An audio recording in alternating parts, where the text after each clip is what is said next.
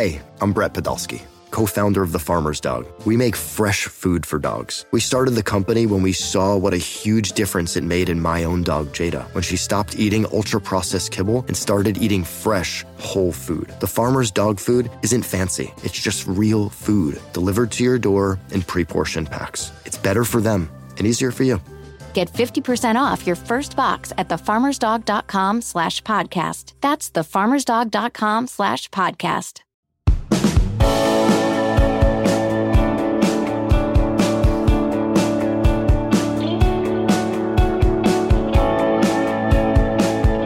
And welcome in Late Kick is live. It is Sunday night, October 9th, the year of our Lord 2022. No one knows the answers. That's why we're playing these games every Saturday.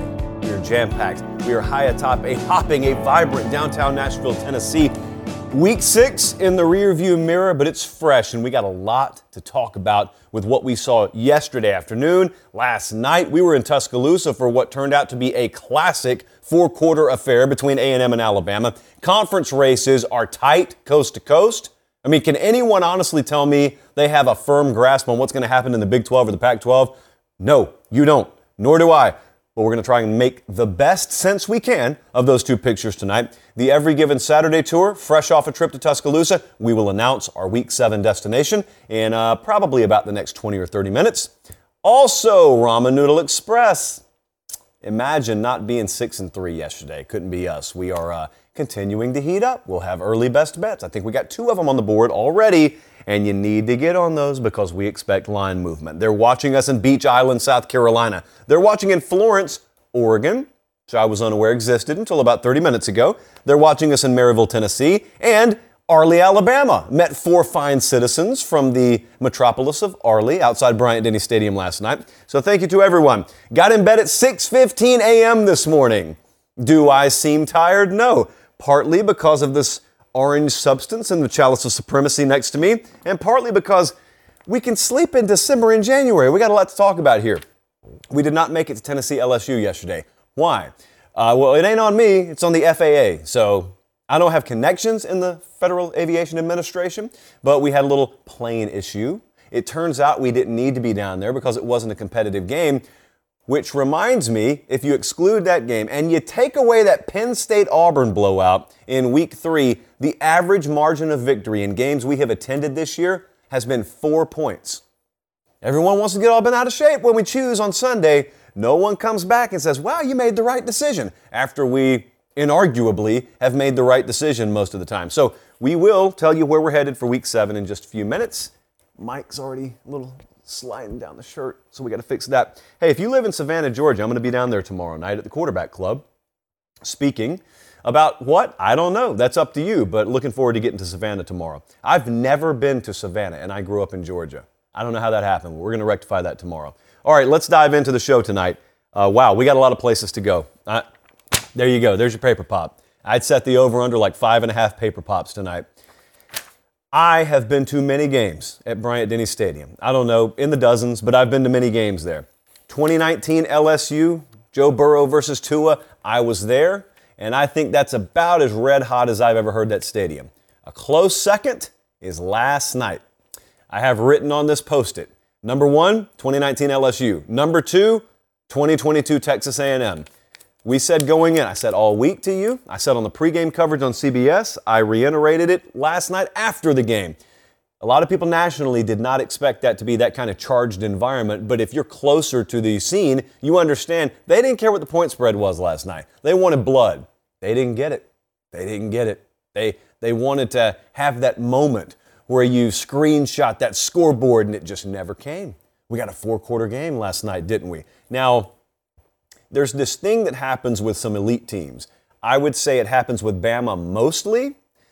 It's that feeling of being stunned when you just get a legitimate football game. Because normally the point spreads are really big because Vegas can't afford not to put out big point spreads on these games featuring these teams, especially when they're at home. But the point spread does not impact the actual game that's played. Sometimes Bama blows folks out. They did it to Arkansas last week. Sometimes they don't. And there's this fine line, for instance, in a game like this where Bama's up 24 14 with the ball in plus territory in the second half, that is on the precipice of becoming a multi score blowout. But if you continue to turn the ball over, and, and A&M, let me rephrase, forces turnovers, which they did multiple times last night, you can get what you got last night. But sometimes people are stunned when a legitimate football game breaks out. And I don't know necessarily, I do know why. I don't know why you continue to allow yourself to be stunned. I've heard a lot of folks talk about this today because I've talked to a lot of folks about the game today in my few waking hours. Uh, the gym over here in Nashville was abuzz with different takes on this game. And it seemed to me as I silently listened that everyone's looking for this, this grandiose, deeper meaning to what you saw last night. I got none of that. I got nothing like that. I hope you're not looking for really, really overtly deep thought here. Let me tell you what I think happened. What I think happened is Alabama played a backup quarterback and finished minus three in the turnover battle and missed a couple of field goals. And because of that, they played a game that history would say they probably should lose. They ended up winning it, but that's what we saw. That's not me saying A&M didn't have a lot to do with that. They certainly did.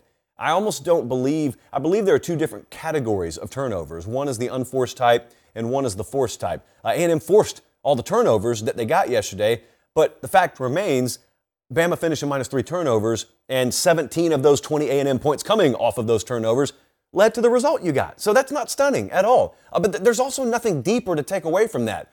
I believe if Bryce Young played in this game last night, it would have been a runaway victory. He didn't, so it wasn't. So let's dive into what it means, because I don't, I personally just don't think I'm taking nearly as much away from it as some other folks. I saw this, for instance, on the Alabama side, totally different. I think the AP dropped him to three. At least that was the rumor in the control room because Colin looks at the AP for me, so I don't have to look at it myself. And that's all well and good. I don't care about that. We'll do the JP poll Tuesday night. But I saw a lot of people drawing conclusions about how vulnerable Alabama is and this and that and blah, blah, blah, and what they can or can't do against Tennessee if Jalen Milroe is starting at quarterback. Now, that we have time to talk about, and that I think is a more than valid concern that you find folks should have. But here's the reality to me. Here's, here's how I viewed it through an Alabama lens. You temporarily lost something in Bryce Young. You're going to get him back, maybe this week, we'll see, but you temporarily lost a very valuable piece of your team. And you inserted Jalen Milroe. He played as good as he could. He's probably a, a, a shell of what he eventually would be if you just played him two full seasons. It's, it's not like I punted on Jalen Milroe last night after one game. But he had struggles. He did some good things, but also had struggles. But you lost one key component of your team, and that's all anyone's focused on.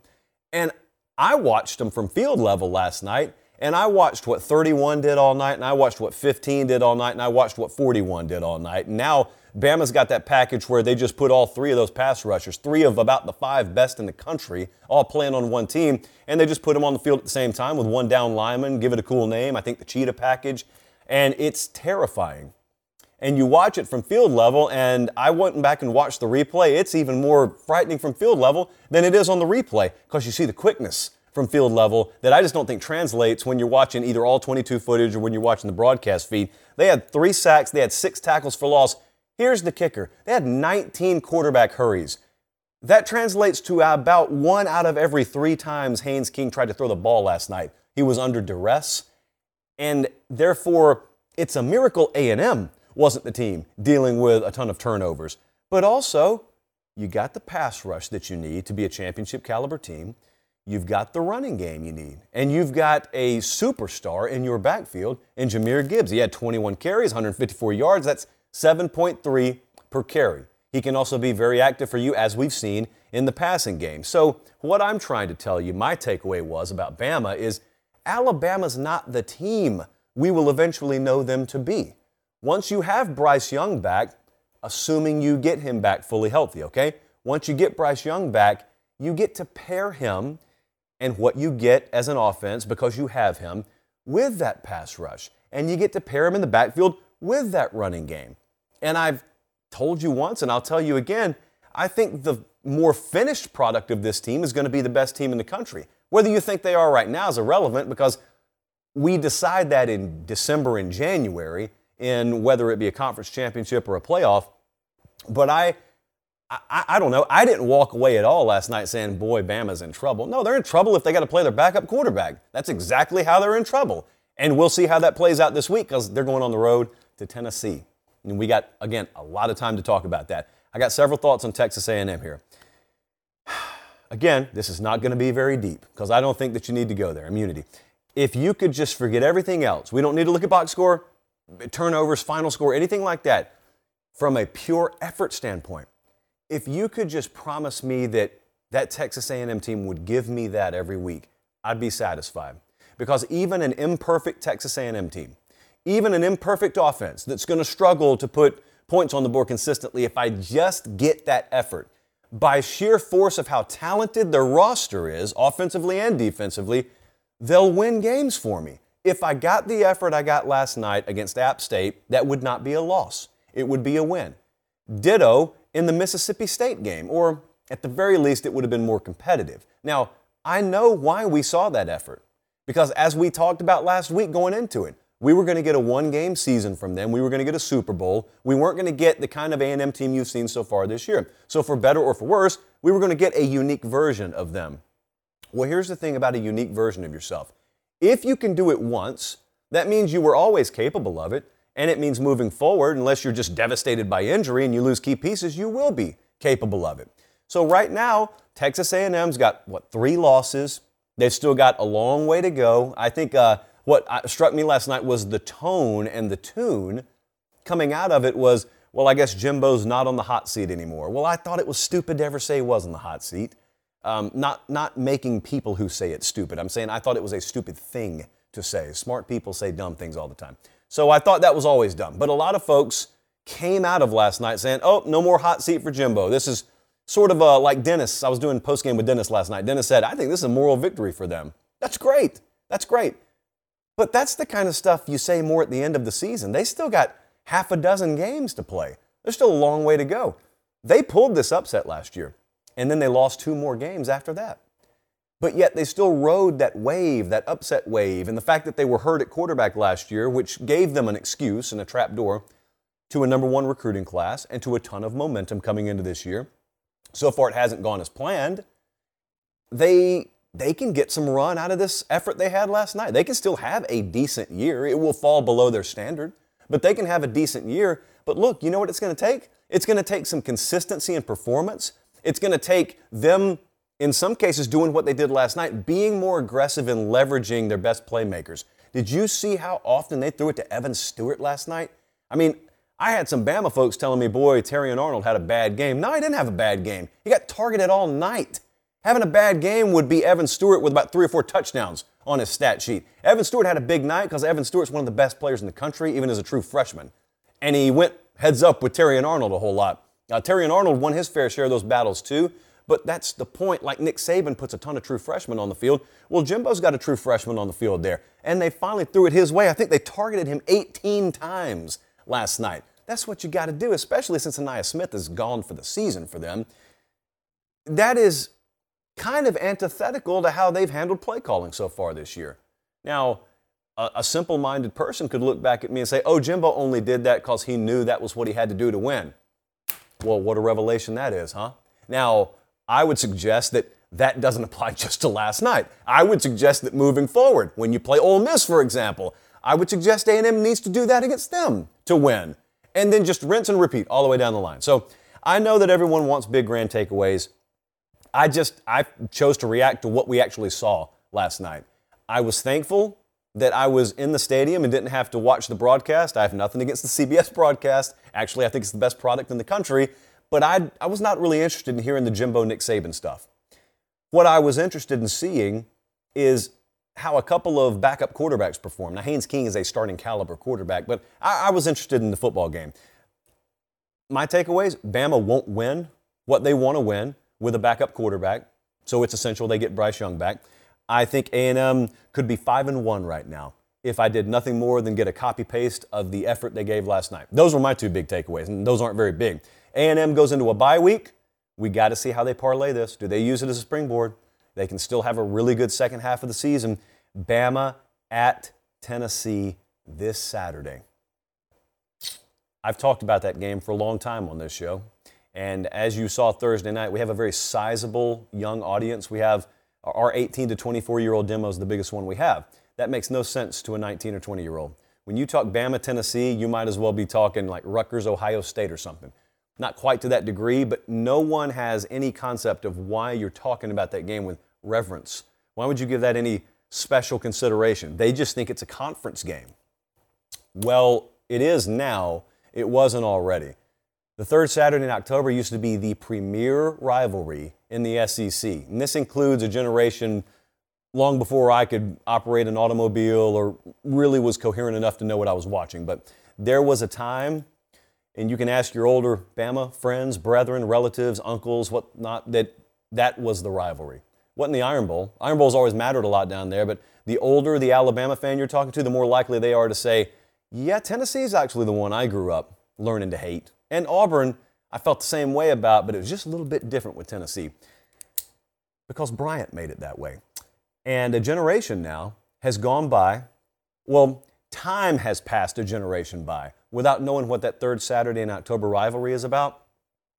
And the reason I'm looking forward to this Saturday is because finally a generation gets to find out what that third Saturday in October rivalry is about. That is going to be an amazing, amazing atmosphere in Neyland Stadium Saturday night. Knowing how to speak and understand a new language can be an invaluable tool when traveling, meeting new friends, or just even to master a new skill. But it's not always simple when you're bogged down by textbooks and structure classes. That's why so many people trust Rosetta Stone. Rosetta Stone is the most trusted language learning program, available on desktop or as an app. It truly immerses you in the language you want to learn, like Spanish, French, Italian, Chinese, and more. You won't just be studying English translations. The Rosetta Stone intuitive process helps you pick up a language naturally, first with words, then phrases, then sentences. Don't put off learning that language. There's no better time than right now to get started. For a very limited time, listeners can get Rosetta Stone's lifetime membership for 50% off. Visit rosettastone.com slash rs10. That's 50% off unlimited access to 25 language courses for the rest of your life. Redeem your 50% off at rosettastone.com slash rs10 today. This episode is brought to you by Progressive Insurance. Whether you love true crime or comedy, celebrity interviews or news, you call the shots on what's in your podcast queue. And guess what? Now you can call them on your auto insurance too with the Name Your Price tool from Progressive. It works just the way it sounds. You tell Progressive how much you want to pay for car insurance, and they'll show you coverage options that fit your budget. Get your quote today at progressive.com to join the over 28 million drivers who trust Progressive. Progressive Casualty Insurance Company and Affiliates. Price and coverage match limited by state law. It was an amazing atmosphere last night. They did a great job. Oh, by the way, I wanted to mention this. Colin, you can cut the video before this. Um, so, true story. I'm standing on the field last night. A&M's inside the five-yard line. It is first and goal. Bama just got tagged with a PI, and so there's going to be basically time for one play from the three or two yard line. I think two yard line, yeah. So I'm talking about you can cut the tension in the stadium with a knife, and I'm I, I got to go over to the A&M side because we're getting ready with the CBS crew to grab players for interviews from A&M if they pull the upset. So I'm over there, and I walk by the A&M Corps of Cadets and in the middle of all this chaos, they grab me.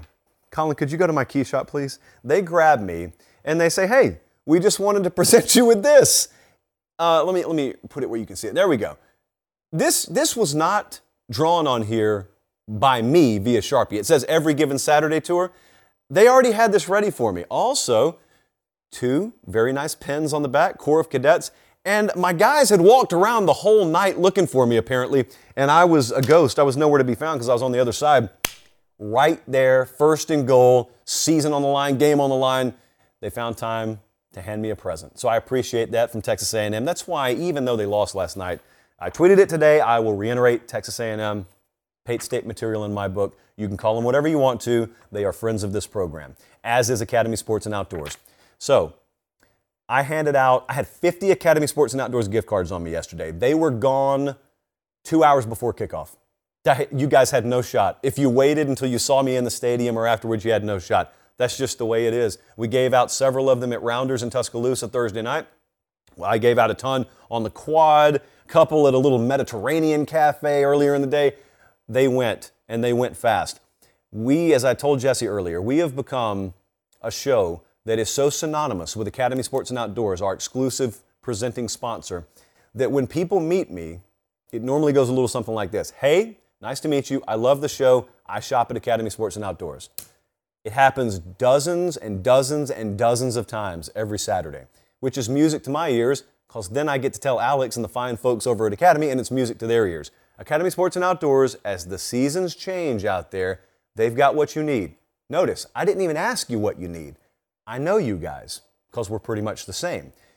Your life, my life, we got some needs, and one, two, three, four, five, you just start checking them off your list.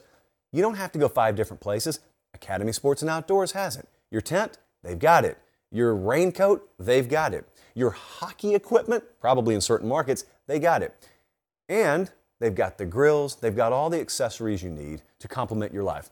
And if you can't get there in person, academy.com is your one stop shop for all of your outdoor sporting good needs and then some. Chalai of Supremacy, by the way, are being shipped to certain individuals who checked in from the Jeffersonville, Indiana grand opening of your new academy up there. I'm giving you guys 24 more hours. If you can prove to me you were there, I will enter you to win a Chalice of Supremacy. We're sending 10 of them out, and I'm doing it this Tuesday. Okay, we got a long way to go. Let's continue to move, move, move. Thank you for watching. If you're watching live, please like and subscribe. I don't care if it's in that order or not, just please do that. This is going to be so sad. I, mm, I need to prepare myself. Let me take a sip. Mm. And spill it everywhere. Um, if you didn't watch Texas Oklahoma yesterday, don't. I watched it so you don't have to. Picture this. It's going to be weird. I just need you to go with me on it. Picture you and 21 of your friends, okay? Just picture you and 21 of your friends. You want to do something a little different. So you guys go and you break into a morgue.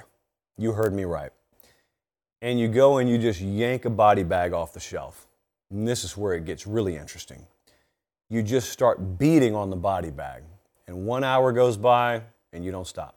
Two hours go by, still beating. And about three or three hours, 15 minutes go into it, and then all of a sudden you feel like we've done enough here. Let's stop beating on the body bag. Let's just go get lunch. Then you guys leave.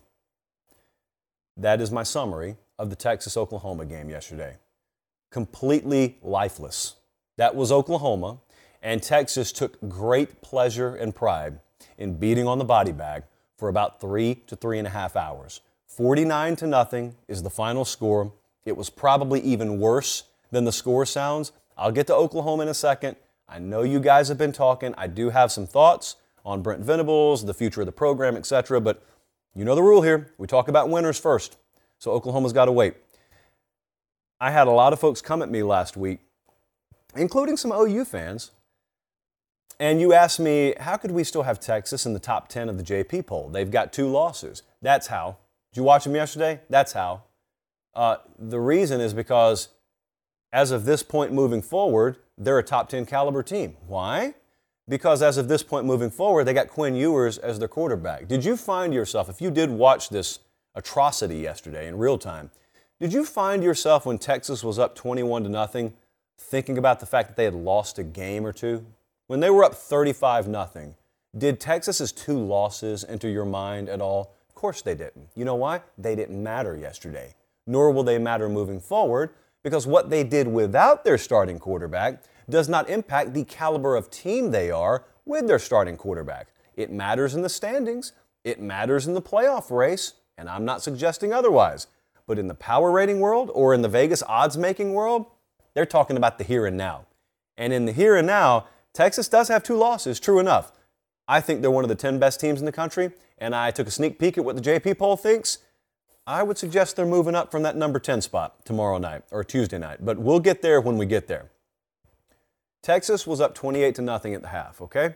So I, where was I? Man, my, my mic is acting up. There we go. Okay, it's back. Um, Texas is up 28 nothing at the half yesterday. And I was at this game last year when it was like 28 to 3 or something like that. And I remember there being some uneasiness in the Cotton Bowl, and a lot of longtime Texas observers or just longtime observers of the game said, hey, this isn't over. And I understood what they were saying. Of course, they ended up being right. That was prophetic because Oklahoma came back to win outright. Well, I've got some Longhorn fans that suffer from what I guess we could call battered, battered horn syndrome.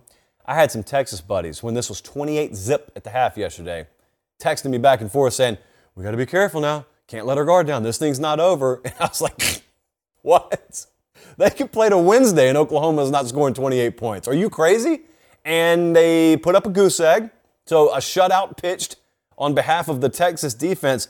Oklahoma is a, is a bad to horrific team right now. Uh, here is all you need to know. Well, really, the final score is all you need to know, but how about this? Total yards 585 to 195. Texas, violence. Uh, third downs, Texas 10 of 15. OU 3 of 15. Texas, violence. Passing yardage 289 to 39. That's not a typo. That's not Celsius versus Fahrenheit. That's just what the actual box score said. Texas, violence. Red zone efficiency, Texas, 6 of 7. OU, 0 of 2. Texas, violence. Texas and violence were really the only two words you needed to know about this game yesterday. Padlock stat, pretty much the entire stat sheet. So I didn't really feel like narrowing it down to one.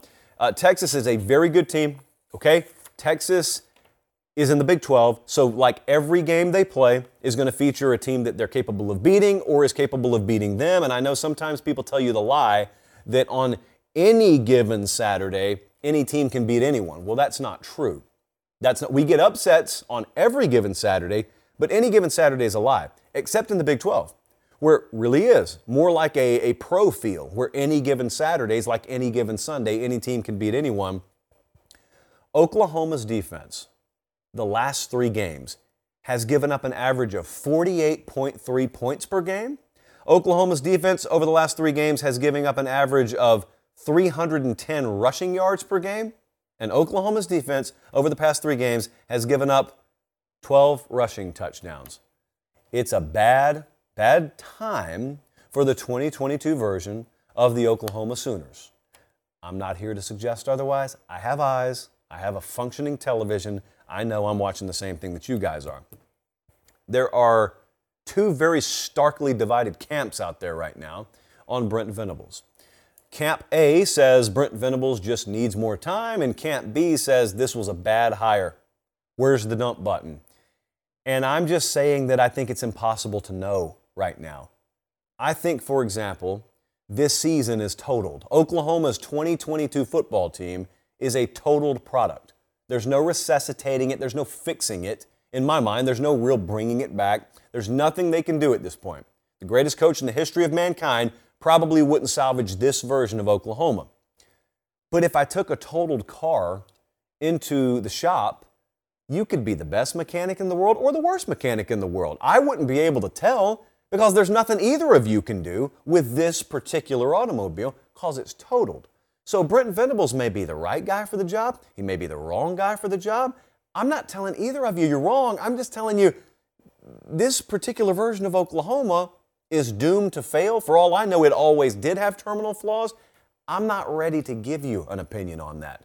I'm ready to say, and, and dare I take the bold stance, that I want to give a guy a little bit more than six or seven months before I decide whether he's a disaster of a hire or whether 2022 will be looked on five years from now when he's got Oklahoma rolling, three years from now, two years from now when he's got Oklahoma rolling, and we laugh at it. I don't know which direction we're going to go. I just don't think there's this magic crystal ball out there that everyone but me has access to where they know definitively on this thing.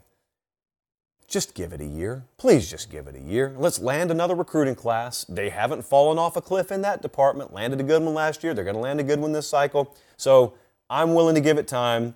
But I can also tell you this season's a disaster and it's unacceptable. I can do both of those things. So that's where I am with Oklahoma. Texas, meanwhile, remember Bo Davis's little rant on that darkened bus last year? Did you notice what he said back then and the attitude he wanted Texas to have that they didn't have? And did you see the way the offensive line played yesterday? You know, that offensive line was supposed to be a weakness for Texas.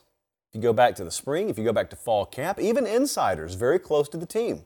You're talking about multiple true freshmen having to play, multiple true freshmen in the two deep. Well, here's what was probably underconsidered by people, including myself. those true freshmen may have walked on campus and been better than anyone they had. And that's the case, especially at left tackle. that's the case. I've, I've, talked to some folks close to Texas, and they said, hey, Banks walked on campus, and within about 20 minutes, we knew he's the best offensive lineman we got. He's a true freshman. That kid was in high school. He was walking the hallways of a high school in Texas this time last year. They're good, and they're getting better. They can win the Big 12. I'm going to talk about the status of the Big 12 in a little while. That's a good team. All right, let's move on. Boy, this, this one I thought was going to be good, but not so much. Let me see if I can. Colin, you think I could take a sip of this and not spill it on myself? Yeah, I think so too. Okay. I want to get different flavors, but Colin says as long as Tennessee's undefeated, I got to stick with the orange. Follow up question How long are we going to stick with orange liquid in the chalice of supremacy? That's kind of a teaser for this week, I think. Okay. Uh, Tennessee boat raced LSU yesterday. There are no two ways about this. We were supposed to be at this game. We weren't. Seems LSU really wasn't at this game either. And uh, that's a shame because this one had an opportunity, at least on paper, to kind of be a, a quiet classic, if you can have such a thing. I saw that look in some of your eyes last week, and I saw that look in some of your eyes yesterday when the dust settled and you saw 40 to 13, the final in favor of Tennessee. You had that look. And that look is like if you were to walk outside your office tomorrow and there's this giant pallet of cash on the sidewalk. What would you do? And let's just say there's a sign that says, free to a good home. What would you do? You wouldn't run up to that pallet and start grabbing those bills. You'd do like I would. You'd look to the left, you'd look to the right, you'd look up, and you'd wonder, what's the deal? Well, imagine staring at that pallet of cash and wondering, all right, what's the catch? Meanwhile, some guy pulls up with a U-Haul and a forklift and loads the pallet into that U-Haul, whistling the whole time, lowers the back, and drives away, and he gets all the money. How would you feel? You would feel like you just missed a great opportunity. A lot of you saw Tennessee minus three, or even minus three and a half last week, minus two and a half at some points, and you thought it was too good to be true. There's no way they're giving me this free money. And then other people took Tennessee minus two and a half, three, three and a half, and took it to the bank. And you were left after a 40 to 13 beatdown yesterday saying, How could I have let this pass me by?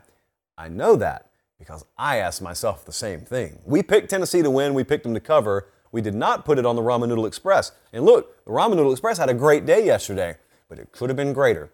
And we, we let it slip through our fingertips. I guess what I'm trying to say is Tennessee is who we thought they were, and we let them off our hook. It would piss Denny Green off, it pisses me off. So reality came into focus pretty early in this game. It was not back and forth, nip and tuck. It was nothing like that. Uh, LSU botches the opening kickoff, and Tennessee scores. Tennessee gets a long punt return, they go up. If you told me nothing other than that, as a matter of fact, if you told me that's how the first quarter was going to play out, I would have been ultra confident because of how imperative it was for Tennessee to get a fast start to win and for LSU to have them avoid that. LSU is not equipped to catch up, as you clearly see by what the final score was. Two things stand out that I think are going to go overlooked here because of what the perception is of Tennessee. Your perception, bathed in reality, is Hendon Hooker is a Heisman contender and they throw the ball all over the place and they've got a high octane passing attack. Well, they outrushed LSU 263 to 55 yesterday. Tennessee's defense was also really good. They allowed 55 yards rushing. That's two yards per carry for LSU. You don't think about that when you think of Tennessee. They had five sacks, they had nine tackles for loss. None of us think about that when we think about Tennessee. We haven't seen that kind of defensive performance from them yet, just, yet this year. Now, obviously, one has to ask is LSU's offensive line that inept that this just made Tennessee defensively look better? Well, that's why we're going to play the rest of the season. But Tennessee threw the ball 28 times yesterday. They ran the ball 49 times yesterday. Does that sync up necessarily with how you perceive them to go about things? No, but uh, that's how they chose to give themselves the best opportunity to win and dominate yesterday. They're peaking at the right time. I mean, they are they are 28 for 28 in red zone scoring opportunities this year. I don't need to tell you that leads the country. They are 11 of 14 on fourth down. Is that in the year? Good grief. So they're 11 of 14 uh, going for it on fourth down this year. The LSU side of this equation, is as simple as this they've got offensive limitations. Notice I said offensive and not quarterback. I was told by some trusted sources that Jayden Daniels played horrifically yesterday. And then I went back and rewatched the game. I saw some of it live, but I went back and rewatched the game. He didn't play horrifically. Uh, he didn't play his, you know, I'm not even going to say he didn't play his best game. I thought he played pretty good. I mean, all things considered, the quarterback down there at LSU, Jayden Daniels, I thought he played pretty good. I thought he played about as good as anyone could reasonably expect him to, given his surroundings. And by that, I really mean his offensive line. And so they've got offensive limitations. I had uh, one particular LSU buddy that I talked to that is a quarterback expert. It's just no one knows it. And he was saying this would be different if we put Nuss in, if we put Garrett Nussmeier in. And I'm asking him, how's that? Like, what offensive line is he over there warming up with that he's going to bring onto the field? What's happening there? He said, well, well, Nuss will throw the ball all over the middle of the field. You know, he'll push it, he'll push it down the field. Who told you he's going to have time to do that? I thought Nussmeyer was going to win the job. So I'm not anti-Nussmeier, but either either Brian Kelly has no clue what he's doing, and Mike Denbrock over there, look, you guys can cast aspersions if you want on Denbrock. I'm saying Brian Kelly's the one who makes the decisions there. Either he's just he's just playing Jayden Daniels to spite message boards and Twitter, or he knows what he's doing with his team and he's playing the guy that gives him the best chance to win. That includes yesterday. I think he's standing on that sideline and looking out there and seeing the same thing I saw when I watched the replay. And that is an offensive line getting caved by a defense that really doesn't have that reputation. So, with that in mind, I don't think he believed that a change at quarterback was really going to change much of anything. Colin, it's time, isn't it? I'm nervous. I'm really nervous. And, it's not just because my mic keeps curling up. This is, this is not the mic's fault. You know, this is, I, it's time to order new t shirts. That's all I'm going to say. We were at Bryant Denny Stadium last night. Supposed to be in two places yesterday, only made it to one, which we accept no responsibility for, of course. It's only our fault when things go well. The Every Given Saturday Tour in week seven. We have got a monster slate coming up this week. We got big ones all over the place. Check it out. This is the week that USC goes to Utah. Southern Cal is an underdog at Utah. A lot of you are writing them off after they lost to UCLA. Two losses for Utah. How are they going to be favored? Well, they are against Southern Cal by three and a half. That's an 8 Eastern time kick, by the way, on Fox. Elsewhere, we have Penn State going to Michigan. I have a huge place in my heart for big noon kickoff, especially since I went to a night game last night and didn't get in bed till 6:30 this morning. So that is the noon Eastern Time kickoff game. Bama, of course, is at Tennessee. That is our CBS or SEC on CBS 3:30 game of the week. And look at that one down at the bottom. Oklahoma State at TCU. You're getting these games every week in the Big 12. Huge implications every week across the board virtually. Oklahoma State at TCU 3:30 on ABC. I grew up in West Central Georgia. When they put me to bed at night down there, they told me stories about legendary rivalries. And the one that always led the conversation was the one third down on that screen. And that's the third Saturday in October. And I told you guys three weeks ago, and internally I told our people at the beginning of the season in this fantasy world I had, Bama was undefeated, going to Neyland Stadium undefeated in week seven. If that happened, it would take a prison guard to keep me from going to Knoxville, Tennessee. Well, guess what we have? We got undefeated Bama going to undefeated Neyland Stadium. The Every Given Saturday tour, for the second time in a month, is headed back to Knoxville. We will absolutely take the opportunity to check out number three, Alabama, at least in the AP, against number six, Tennessee a top 10 matchup in the third Saturday in October rivalry. As I told you guys earlier in the show, a lot of you just don't get it, and that's okay. It's okay that you don't understand this. It's time for a new generation of folks to understand what that rivalry is all about. It's different, it's big time, means a ton. And I, have actually been to a few of these games over the past 15 years when the nation's attention wasn't on it it still has that feel, just not quite the feel it would have had in the vintage years of that rivalry. Winning teams smoke cigars, and what's beautiful is even though a blowout in and of itself is not beautiful, sometimes I've been at Bama when they've beaten Tennessee pretty soundly. Therefore, they can light the cigars up before the game's over. And a lot of times, the cigar smoke itself forms a cloud over the stadium, and usually the game's ending at night. And it's the craziest thing because there is this man made cloud of cigar smoke that hovers if you don't have a breeze, and the stadium lights make it look like there's a roof that's on the stadium. It's the craziest thing you've ever seen. And the TV cameras really don't pick it up all that well. Anyway, I don't expect a blowout either way this Saturday, but I just want to tell you Colin, who does Tennessee play after Alabama? Do they have a bye or do they? No, they just had their bye. They play UT Martin. Okay, that is a good thing because if Tennessee were to pull this off Saturday, I don't know that we've ever seen a bigger letdown spot in the history of organized athletics than Tennessee would be in the next week. So it's good that I think the Skyhawks, Warhawks, whoever they are, I, think it's good that UT Martin comes in there. This line opened at about eight and a half. It's at seven and a half right now. My opinion on that is odds makers are essentially splitting the difference between a Bama without Bryce and a Bama with Bryce. Uh, we make the number about Bama minus three with Jalen Milroe starting. We make it about Bama, Bama minus 11 with Bryce starting because uh, that's how many points we designate to Bryce Young. I still think we underrate him personally. We are going to Knoxville Saturday. Actually, I'll be there before Saturday. Man, I can't wait for that. I, I have been waiting for that one essentially all my life. I guess the lyrics from In the Air tonight are apropos here. It's going to be an afternoon game, but man, I've been waiting for that one pretty much all my life to see a top 10 designation on both of those teams. That's going to be incredible. Okay, let's venture out to the Big 12 for a second. This is the most entertaining conference in the country. We saw it coming in the preseason. And I'm going to reiterate now the Big 12 is the most entertaining conference in the country. TCU beat Kansas yesterday in what may have been the game of the day until we got to nighttime and we saw Bama A&M, or maybe even including that game. 38 to 31, TCU beats Kansas. Fumbles finally bit Kansas. Now they put they've been putting the ball on the ground a fair amount this year. They hadn't had to pay for it, but they finally paid yesterday. And of course, Jalon Daniels, the quarterback, went down. I thought they got pretty good quarterback play from the backup. I don't think that's what ultimately doomed them. You know, Jason Bean's the backup there at Kansas.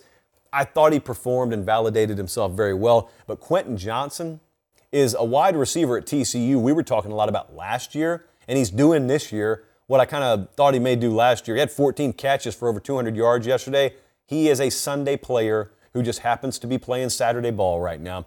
And I want you to pay close attention this Saturday. There are so many big games, but the one happening in Fort Worth, Oklahoma State at TCU, it not only has Big 12 championship implications, make no mistake about it, that has college football playoff implications because some of these teams in the Big 12 are proving to be real enough commodities, they have to be taken into account. I don't care how many teams you thought one conference or the other would get in in the preseason. The games are actually happening right now. TCU is a very good team. Oklahoma State's a very good team. Now, I don't know that anybody's great right now, but they're all in the running. And so that one's a big one. TCU opens as a three and a half point favorite. That's essentially home field. And so Vegas is telling you two very comparable teams here going at it. Kansas, meanwhile, goes on the road to Oklahoma. Let me uh, have a little exercise here. For those of you in the room that fancy yourselves experts, me not being one of them, of course, because I already know the answer. Kansas at Oklahoma. Oklahoma is an unmitigated tire fire disaster right now. What do you think the point spread is? Who do you think's favored? How about that? I'm going to give you three seconds. Two, one. Oklahoma's favored by a touchdown at home. I see a lot of you already rushing to your nearest device to place that money on the Jayhawks. Hey, look, maybe it's that Tennessee situation. Maybe it's free money out there. I don't know. They don't do that all that often. Uh, Texas Tech falls to Oklahoma State 41 to 31. Oklahoma State, very interesting number here. They got 16 touchdown drives already this year of two minutes or less. How significant is that? How much is that a returning to their roots for them?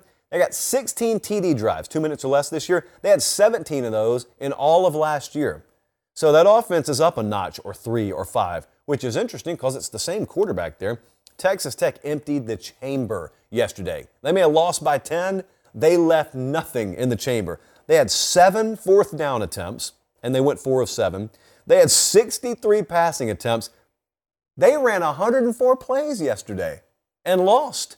Now that's important Because the team they played, that defense of Oklahoma that was on the field for 104 plays, they're not off this week. They already had their bye. So keep in mind as you're placing those precious shekels of yours on that TCU Oklahoma State game, one of those defenses, the one that has to travel this week, was on the field 104 plays yesterday. So I think that's significant. Uh, moving on, Kansas State scored 10 points in Ames, but that's all it took. Kansas State 10, Iowa State 9. We're not happy about it in Ames, uh, but we're going to roll with it. We are 0 3 in conference play, and it's the first time that we've been this down since 2016. But we're not here to talk about the losers, unfortunately. We're here to talk about Kansas State. They're undefeated in conference play. Uh, yet another contender that's still out there. The play that determined this game didn't happen in the fourth quarter, second half. It was like two and a half minutes into the game. And Adrian Martinez ducks a sack, hits a receiver, broken tackle, 81 yards for the touchdown. And at the time, you think, all right, we're just settling in. No, you, you almost decided the game there because they didn't score again until 7 14 to go in the fourth which is when they kicked a field goal that ended up winning it. So there is, there is so much competitive balance in this conference. It's amazing. Just to give you an idea, and Jesse and Colin, I don't really know what we have in terms of odds to win the Big 12, if we have any of that, but I'll tell you what our numbers think. Oklahoma State in Vegas is the current odds on favorite to win the Big 12 championship. TCU is second. Texas is third. Kansas State's fourth. But what you need to know is they're, they're bunched up. There's no separation there. And then Baylor is a little more distant fifth. Well, I'll tell you, the uh, model thinks Texas is the best team in the Big 12 right now. We would favor them by seven on a neutral field with Quinn Ewers. We would favor them by seven against Oklahoma State tomorrow. We'd favor Oklahoma State by two against Kansas State. We'd favor Kansas State by two against TCU. And we'd favor TCU by one against Baylor. This is must see every Saturday. This conference is must see. Also, Kansas State, just, just a little note here fewest points in a road conference win since 1982. They scored 10 points. First three game losing streak for Iowa State since 2016. It hurts me so much to say that. We go further out west. Pac 12 Pate in the house again. We go further out west. UCLA is off to an incredible start here under Chip Kelly. It, they have scored 40 points for the fifth time this year. They beat Utah yesterday, 42 to 32. And it's incredible because when you look at the first down stats, Utah had 31 first downs and found a way to lose this game. Utah had won five straight in this series by an average of 27 points. So there was a lot of atoning to do for UCLA. Uh, Dorian Thompson Robinson looks great at quarterback. Zach Charbonnet looks great in the backfield. It's everything you hoped you would have on a more veteran type offense for UCLA. It's what we thought may happen with Chip Kelly finally having that, that kind of click in year, that kind of snap year. They're off this week, are the Bruins, and then they go and they play Oregon. So I know I'm talking about week seven a lot. We got a monster week seven slate. But, buddy, in week eight, it gets real in a hurry out on the West Coast. We got UCLA undefeated against a red hot Oregon team. Speaking of the Ducks, 49 to 22. They beat Arizona yesterday. So I don't think the nation is watching them right now. I think the last time most people saw them, they were getting drug all over Atlanta by Georgia. And I'm just telling you, this is a really good team. Since that game, they're beating opponents by an average of 49 to 24, pretty much, uh, with a little decimal point and some odds and ends there. They're good. They're good. They're, they haven't lost again since then. Uh, touchdowns on seven consecutive drives yesterday, all seven of them, by the way, on the ground. So Bo Nix is having himself a really good year. They're running the ball really good too. Oregon only converted. You know, here's a misleading stat. This is why you have to take this stuff not in isolation, but congruent to the rest of the box score. They only converted four third downs yesterday. They only went for it eight times. They were running the ball so effectively, they just didn't get the third down very often. 306 yards rushing for Oregon against Arizona, 7.5 per carry. Look at Bo Nix, 70% completion guy this season. Wow, what a change of scenery will do for a guy. Uh, USC beat Washington State yesterday, 30 to 14. They held Washington State, or State scoreless in the final 43 minutes of this game. No turnovers, just solid play. So this wasn't one of those USC turnover laden specials. They just shut Washington State down. It's the first 6 0 start for USC since how long ago? 06. That's a while back. There was a guy, maybe you've heard of him, by the name of Pete Carroll, who was coaching USC at that time, kids. And he's long gone, and so are those memories. Maybe not, though. Maybe they're back. Right now, the Pac 12 picture is as muddy as ever in a good way. This is a good kind of muddy. Our model has USC as the best team out there.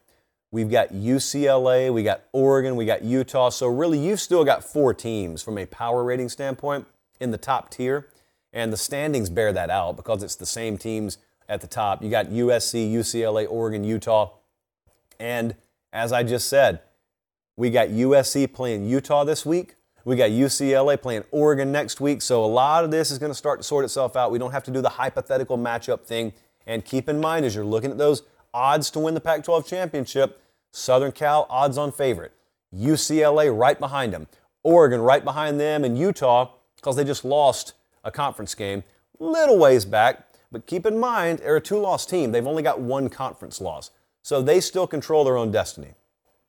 And unlike the ACC, the Pac 12 has already moved to the new conference title format.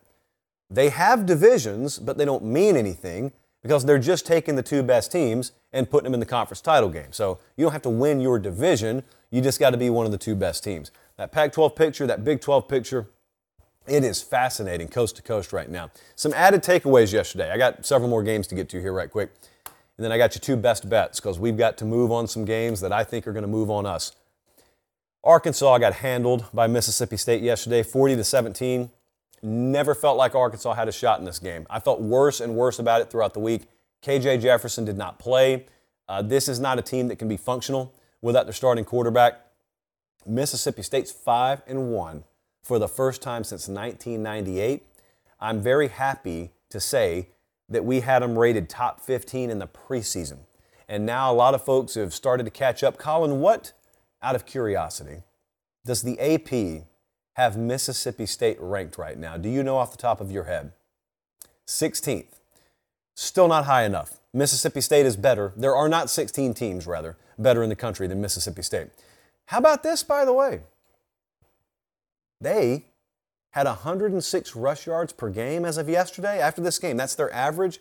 Uh, that's about as good as you'll ever see a Mike Leach offense in the rush yards per game category. They've been improving on that statistic this year. That's a very good thing. So, Arkansas is uh, they're going into a bye week, right? No, they've got to go out to Provo, Utah, which might as well be Russia if you live in Arkansas. They got to go up there and they got to suck wind, and they got to deal with that thin air, and they got to play Brigham Young.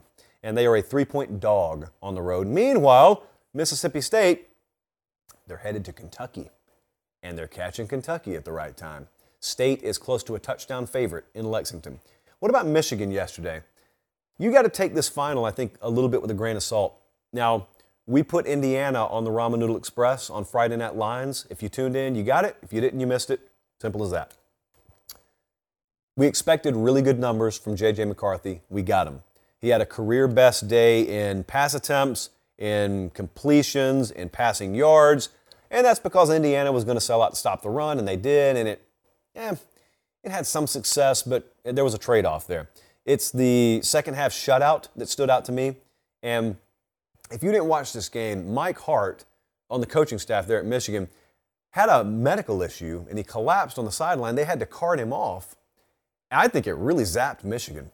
And they kind of put in just kind of a workman's like performance the rest of the day, and they disposed of an inferior team. But I, am telling you, because I saw when that happened and I saw the impact it had on that team, I, I don't think that Uh, sort of lackadaisical performance, if you want to call a three touchdown win on the road in conference lackadaisical, if you want to call it that, you can. I think that had an impact on that team. I think this is an improving team still. I do not think we've seen what they're fully capable of. Offensively, I like what they're rounding into. It's the pass rush that will ultimately be the deciding factor down the road. It wasn't going to matter yesterday. That's what will matter down the road. And the rest of their schedule, they have Penn State coming in there this Saturday. And Penn State is a seven point dog at Michigan. So Wolverines, touchdown favorite at home. What about Ohio State? They did to Michigan State what they did to Michigan State last year, just a different venue. 49 to 20. CJ Stroud, 21 of 26, 361 through the air, just half a dozen touchdowns. We, we get to use those sorts of phrases with CJ Stroud. We, we talk in terms of dozens and half dozens now with his touchdown passing. He did throw a pick, so shame on him.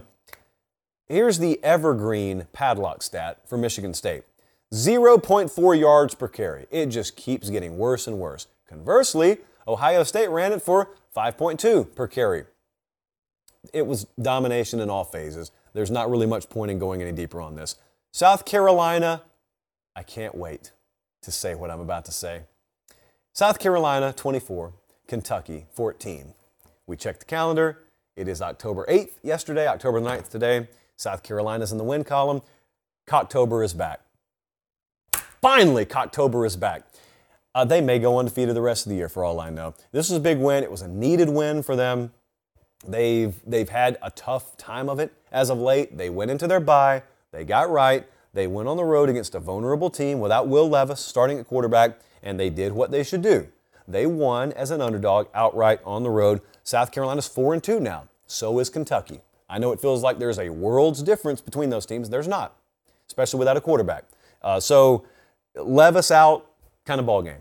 We saw that line drop. It couldn't have dropped far enough because they were not, and I repeat, not winning that game without Will Levis.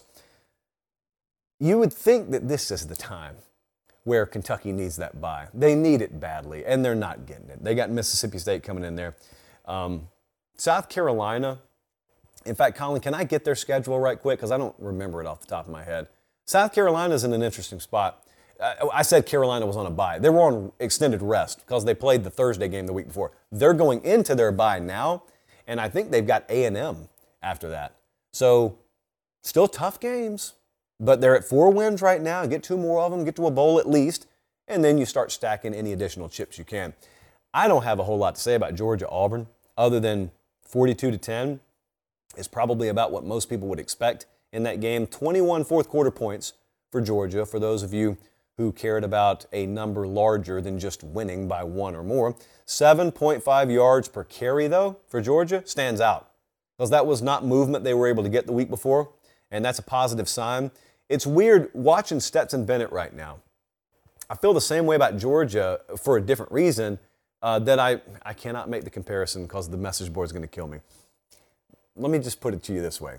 There's another really high level team that plays in the SEC West that I don't think is a finished version of themselves. And I think Georgia's the same way. Stetson Bennett does not look comfortable right now.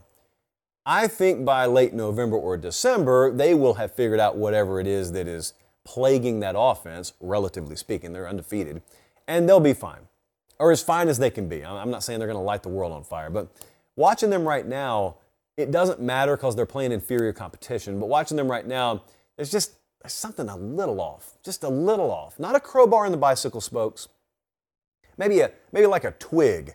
And so when the bicycle spokes are rolling, you can hear it rattling, and it's just it's aggravating more than anything. The current odds to win the national championship have updated as of today. This is new as of today. Ohio State's the favorite to win the national title now. Bama's right behind them, and Georgia and Bama are tied. So Ohio State plus 200 odds, and uh, Bama and uh, Georgia plus 220, and then it's Clemson at plus 1200 next up. And if you're interested, USC, and then Michigan, and then Tennessee, and then UCLA. Uh, that's interesting looking. Oklahoma State's in there, Penn State, TCU, Ole Miss, Oregon. So interesting times in the neighborhood here. Uh, we have got two games to put on the Ramen Noodle Express, and as I look them up, I want you to remember to do one thing for me. I need you to like this video and subscribe to this channel. We have had a massive influx of both of those things just because I ask, and so I appreciate you guys doing that. Okay, two games to put on the Ramen Noodle Express. Early best bets here. Georgia Southern is at home Saturday. They are hosting James Madison, and he's undefeated. James is undefeated, and he's going into Statesboro. They've already taken down one relatively giant brand in Nebraska this year. I think that they are going to very much challenge ranked James Madison. James Madison's 25th in the AP poll. Mind you, the voters can tell you nothing about the team. Don't lie to yourself. You can't. And you got about half a dozen teams below him that would drag them on a neutral field, but whatever. Good for James Madison. Uh, one of our forefathers. I had a buddy that spelled that F O U R F A T H E R S. Forefathers. The quads, if you will. Well, James Madison's going to Statesboro. We're taking Georgia Southern plus 10 and a half. I, I, cover three has their own terminology for this, and those guys would call it a money line sprinkle. I'm not so sure I may not sprinkle a little on that Georgia Southern money line. I feel feel like it's a it's a nice little spot that sets up for the Golden Eagles down there. And also, get on this before it moves to seven, please. Western Kentucky, minus six and a half. Love them this week. Do not think that number is going to hang there for long. That's why we're giving it out right now. So Georgia Southern plus 10 and a half, Western Kentucky minus six and a half. I'm very excited about this week. We got huge games coming up. We're at the midway point of the season. So much still to go. Great growth and volume and traffic on the show. So I guess what I want to say as I sign off is thank you as always. Like the video, subscribe to the channel and the podcast. Subscribing is very, very important. For producer, Jesse. For director, Colin. I'm Josh Pate. Have yourselves a great start to your week. Take care and God bless.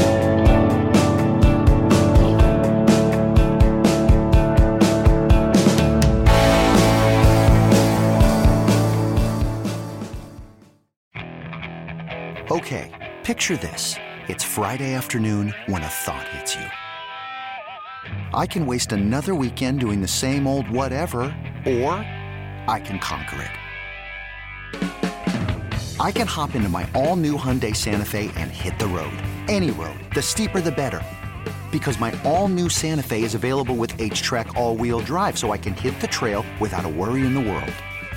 Heck, with three rows and best in class rear cargo space, I can pack the whole family in with all our gear. We've got available dual wireless charging for our phones, so we'll never lose touch with civilization, and we won't lose touch with the primordial power of Mother Earth. So, which is it? Waste the weekend or do something a little more epic? And conquer it in the all new Hyundai Santa Fe. Visit HyundaiUSA.com or call 562 for more details. Hyundai, there's joy in every journey.